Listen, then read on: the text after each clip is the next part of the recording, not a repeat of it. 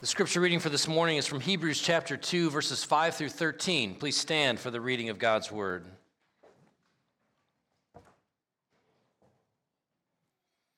For it was not to angels that God subjected the world to come, of which we are speaking.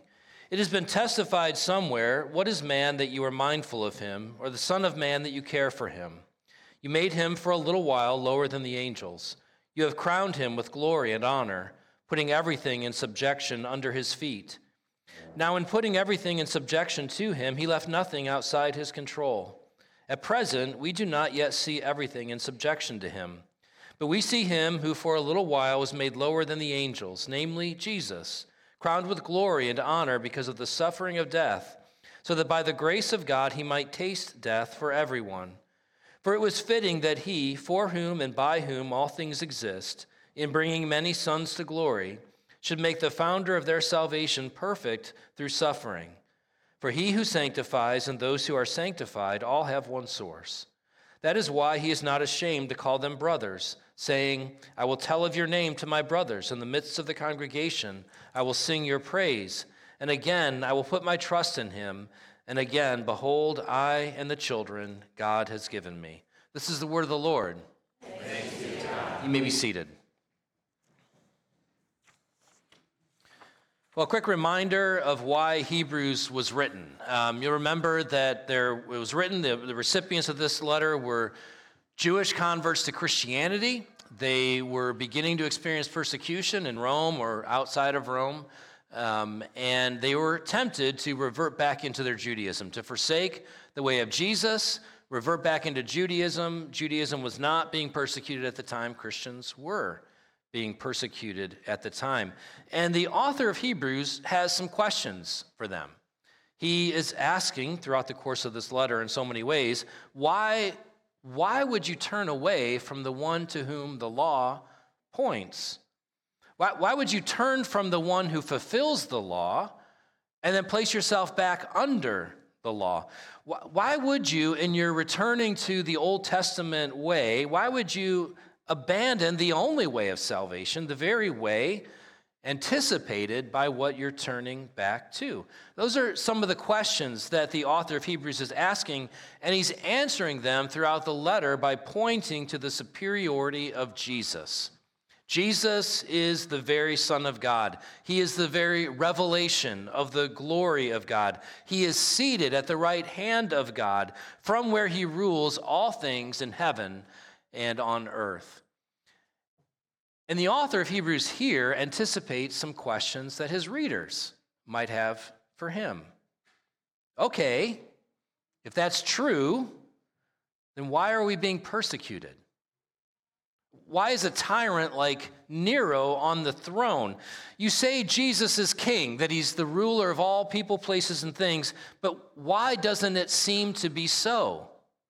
What difference does it make? And, and we're not unfamiliar uh, to many of those kinds of questions.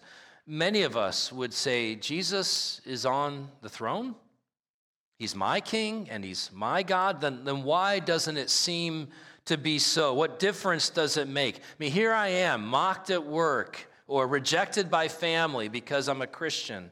Or, or, here I am, stuck in a meaningless job that seems to be going nowhere and I can't even make ends meet. Or, or here I am without a clue what I'm supposed to do with my life. Or, or here I am in a, a loveless marriage. Or here I am estranged from my children. Or, or, here I am with a, a, terminal illness, or here I am addicted to porn. Here we are surrounded by evil and suffering in the world, and you say that God is king that Jesus is on the throne, what difference does that make in my life? The author of Hebrews wants us to understand the difference it makes. But he begins here in this passage not by telling us more of Jesus' story, but by first telling us a little bit of our own. He tells us of the glory with which we were created, humanity crowned with glory and honor, actually greater than the angels in our standing before the Lord, called and equipped by God to fulfill God's purpose for humanity in the world. He affirms what the readers see that things are not the way they're supposed to be.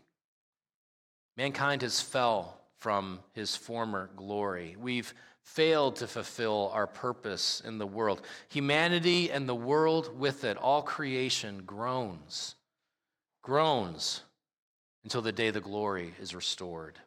And then the author points us to Christ, not so much by emphasizing the exaltation of Christ, which is what he's been doing in chapter one, but here, keying in on the humiliation of Christ. He shows us Jesus, who set aside his glory by becoming a man to fulfill the story and restore the glory of all who put their trust in him for their salvation. So there's three things we're going to look at as we consider this passage this morning. First, the glory of man. The glory of man. Second, the groaning caused by sin. The groaning caused by sin. And then third, the grace of the true man, Jesus Christ. So the glory, the groaning, and the grace. But first, let's pray. Heavenly Father, as we come before you this morning, we do pray that you would open our eyes, Lord, that as we look at this passage and, and see what you are telling us through the author of this letter, not just a message for those who first received it, but for all who receive it, including us right here, right now. Oh God, would you help us to believe? Would you help us to walk in faith in light of the things that are, that are spoken to us here from this, your word? And we ask this in Jesus' name. Amen. So, first, the glory of man. And in, in, verses 6 through 8, the author is actually pulling from Psalm 8. Psalm 8 is a psalm written by David in which David is giving glory to God for the wonder of his creation. In verse 1 of Psalm 8, David writes this O Lord, our Lord, how majestic is your name in all the earth. And then in verse 3 of Psalm 8, David says, When I look at your heavens, the work of your fingers, the moon and the stars which you have set in place. And so in, in, Psalm 8, the first part of Psalm 8, you're seeing this just, you know, David is looking around going, This is, God, you are incredible. You are incredible. And then he goes on in verse 4 of Psalm 8, and this is where the author of Hebrews picks up in Hebrews chapter 5, verse, I'm sorry, chapter 2, verse 6, and says this What is man that you are mindful of him? and the Son of Man that you care for him. So David turns from the glory and the majesty of God to the apparent, or comparative at least, nothingness of man. And that's where the author of Hebrews starts in telling our story. In light of who God is, it seems as though man is nothing. Now, that, that's an important message to remember. So we think about how the world tends to view people in this day and age. If, if there is no God, then people are essentially their own gods. Right? If there is no God, then there's nothing higher than humanity. It's on us to create meaning and purpose. And people are wearing themselves out trying to find it. People are more anxious than ever before. If, if, there's no God, then it's on us to find a way to fix everything that's broken. And there is so much broken in the world, and there's so much broken in each and every one of us, and nothing has worked to date. One of the most liberating things a person can do is simply admit they're not God. Right? To, to say, I'm only human. It's a very liberating thing to acknowledge. So, so you have, on the one hand, this picture of, of humanity, of mankind, comparatively speaking to God, as, as nothing, as dust, not God. And yet, on the other hand, we're created by God to reflect His glory and fulfill His purpose in the world. We're created by God, as, as Michael Kruger says, to reflect His glory and rule His world. This is what it means to be human. So in verse 7 of, um, of Hebrews 2, you made him for a little while lower than the angels. You have crowned him with glory and honor, putting everything in subjection under his feet. There, there it is, right there. Crowned with glory and honor, reflecting something of the glory of God, put, having had everything put in subjection to him, ruling God's world for him. This is the picture of what it means to be created in God's image. Created in God's image. In Psalm, I'm sorry, Genesis 1:26, God said, "Let us make man in our image, in our likeness let us make him." To be human is to be created in the very image of God. Is to reflect something of his glory in the world. And it's to be given a, a stewardship, a, a, a rule over the created order. A call to fill the earth and subdue it, to, to take the raw materials of creation and, and, and steward it and, and create culture from it. This is the glory of what it means to be human. And that, that's something that's important for us to remember in our culture as well. Because on the one hand, our culture would say, man is everything. There is no God. Man is the highest. And yet, at the other hand, man is nothing. Take a life, doesn't matter. Man's of no value. Those people don't matter. We were created by God to reflect something of his glory and to rule his world. Every single person that you meet, Psalm 8's referring to them. That's how God created people. Every single person you meet is finite and yet glorious. Fashioned to rule God's world, fashioned to steward God's creation, fashioned to be makers of culture. That has to transform the way we think about our fellow man. It has to. Why protect the sanctity of all life? Why protect the life of the unborn? Why protect the life of the infirm? Why protect the life of the aged? Why identify with the suffering of the world? Why work to alleviate poverty? Why pursue justice for the oppressed?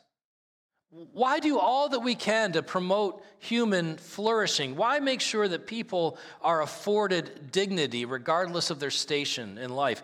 Why why ensure that people have an opportunity as best as we're able for meaningful work? Why ensure as best as we're able that people have real agency in the world? Well, yes, because we're commanded to do those kinds of things. And yes, because Jesus died to do those kinds of things for us, but also simply because these are our fellow image bearers.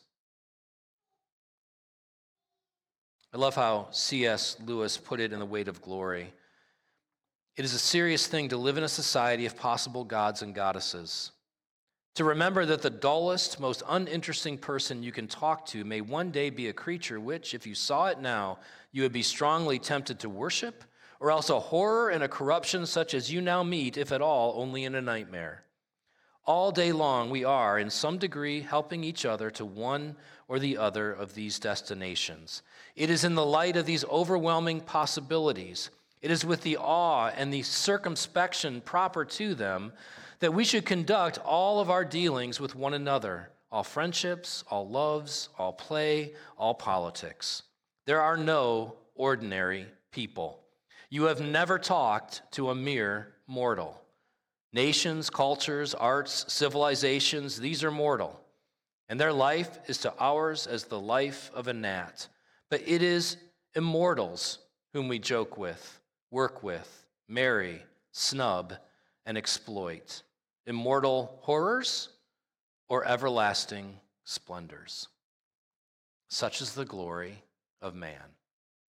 But let's turn next to the groaning caused by sin. And you see it right there in chapter 8, uh, sorry, chapter 2, verse 8, second line of verse 8. Now, in putting everything in subjection to him, he left nothing outside his control. And then here it is At present, we do not yet see everything in subjection to him. And you read that passage and you think, well, surely he's talking about Jesus there. But coming out of Psalm 8, and what the author of Hebrews is doing is saying, yes, but first he's talking about us. We're going to come back to how Jesus is the ultimate fulfillment of Psalm 8. But in doing that, we can't neglect the fact that Psalm 8 is fundamentally about what it means to be human. And so, what we don't see now, what leads to groaning in all creation, is the fact that people are not fulfilling their purpose in the world. Genesis told us how we were fashioned in the image of God, but it also tells us how we fell. In Genesis chapter 3, Adam rebelled against God's purpose for him. It was a, it was a violation. It brought sin and death and misery into the world. It was a, a violation of God's perfect peace, his perfect shalom. Everything was rightly integrated, including our hearts. To be human, to be created by God before the fall, was to have a heart that was wholly set upon God. Sin brought disintegration within our very selves so that we have hearts that are divided, even as Christians. On the one hand, set on God, and on the other, set on other things that we pursue. Sin brought that violation of God's perfect integration of all things within ourselves, but also within people and, and, and, and with people to God, and also with people to the created order. What was once rightly integrated, God's perfect shalom, is now disintegrated because of sin. And all creation is groaning. It's not just we in our own sin and our own frustration. Things don't go the way that we expect them to. But the author of Romans, Paul, says this in verses 19 through 23 For the creation waits with eager longing for the revealing of the sons of God. For the creation was subjected to futility, not willingly, but because of him who subjected it, in hope that the creation itself will be set free from its bondage to corruption and obtain the freedom of the glory of the children of God. For we know that the whole creation has been groaning together in the pains of childbirth until now.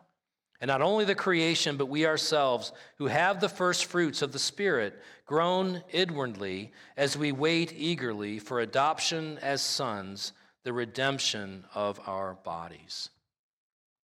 What's wrong with the world? Why is the world groaning? It's because of sin. It's because of us.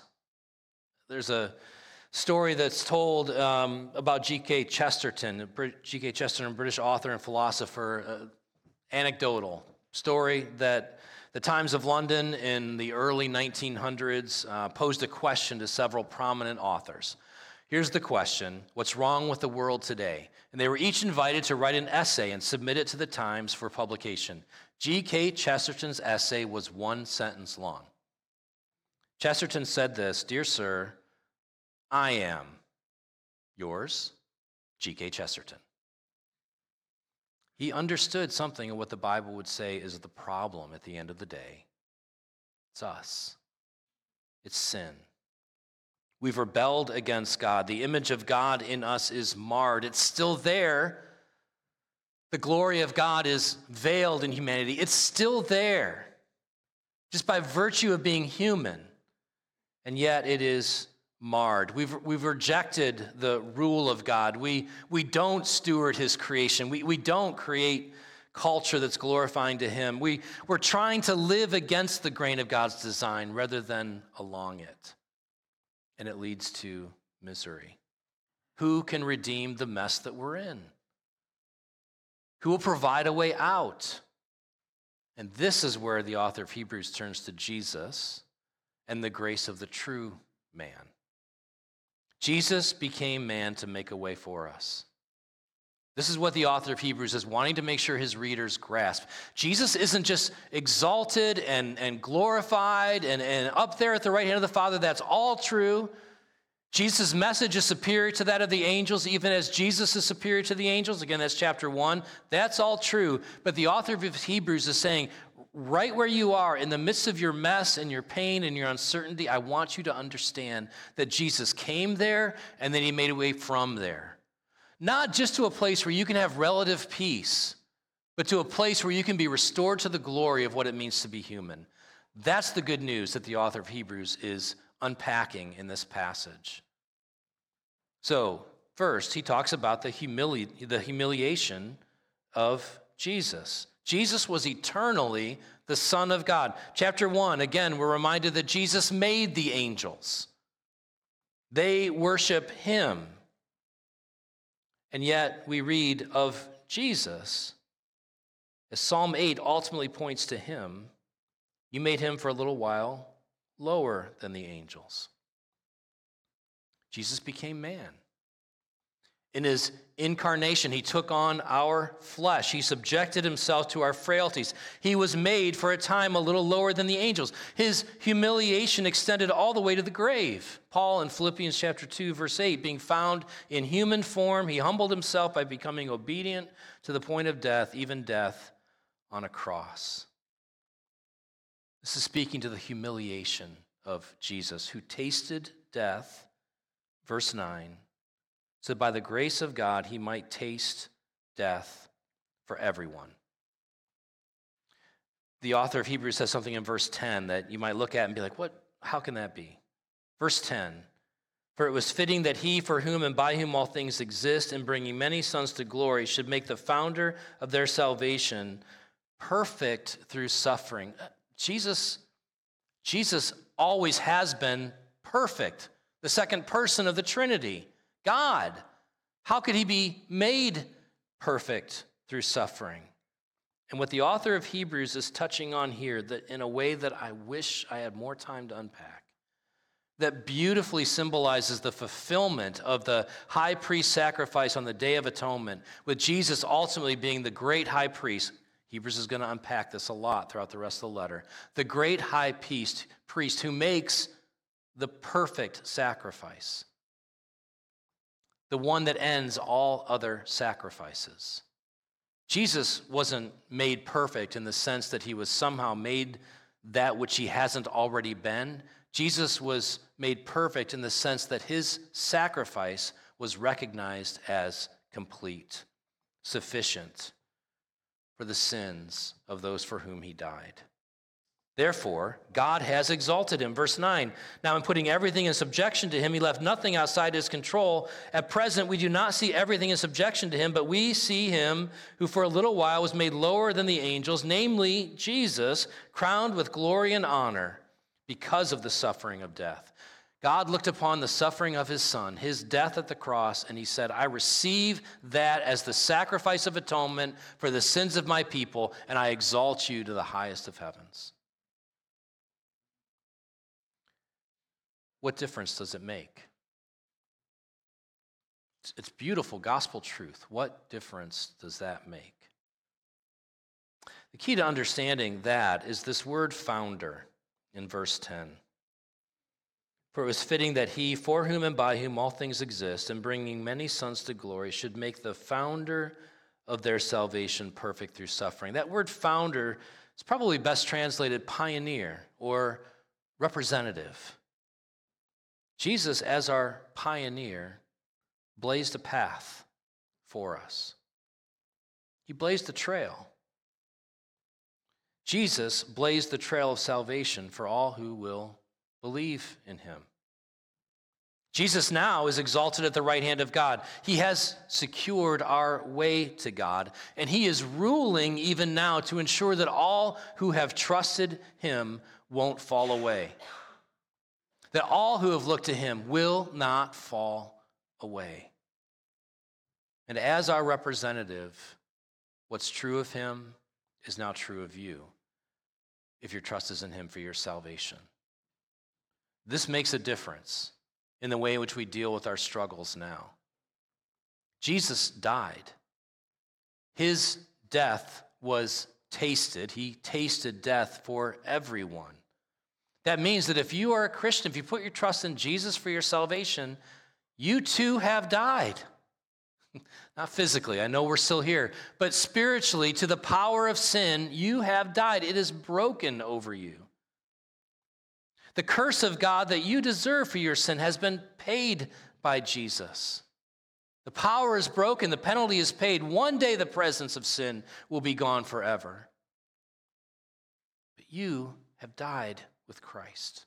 So when you feel that temptation to go down paths that you know you shouldn't go, whether it's a path of submitting to that temptation to, to, to watch porn or do whatever it is, drink that drink that you shouldn't be drinking, eat that food that you shouldn't be eating, I mean, all these things.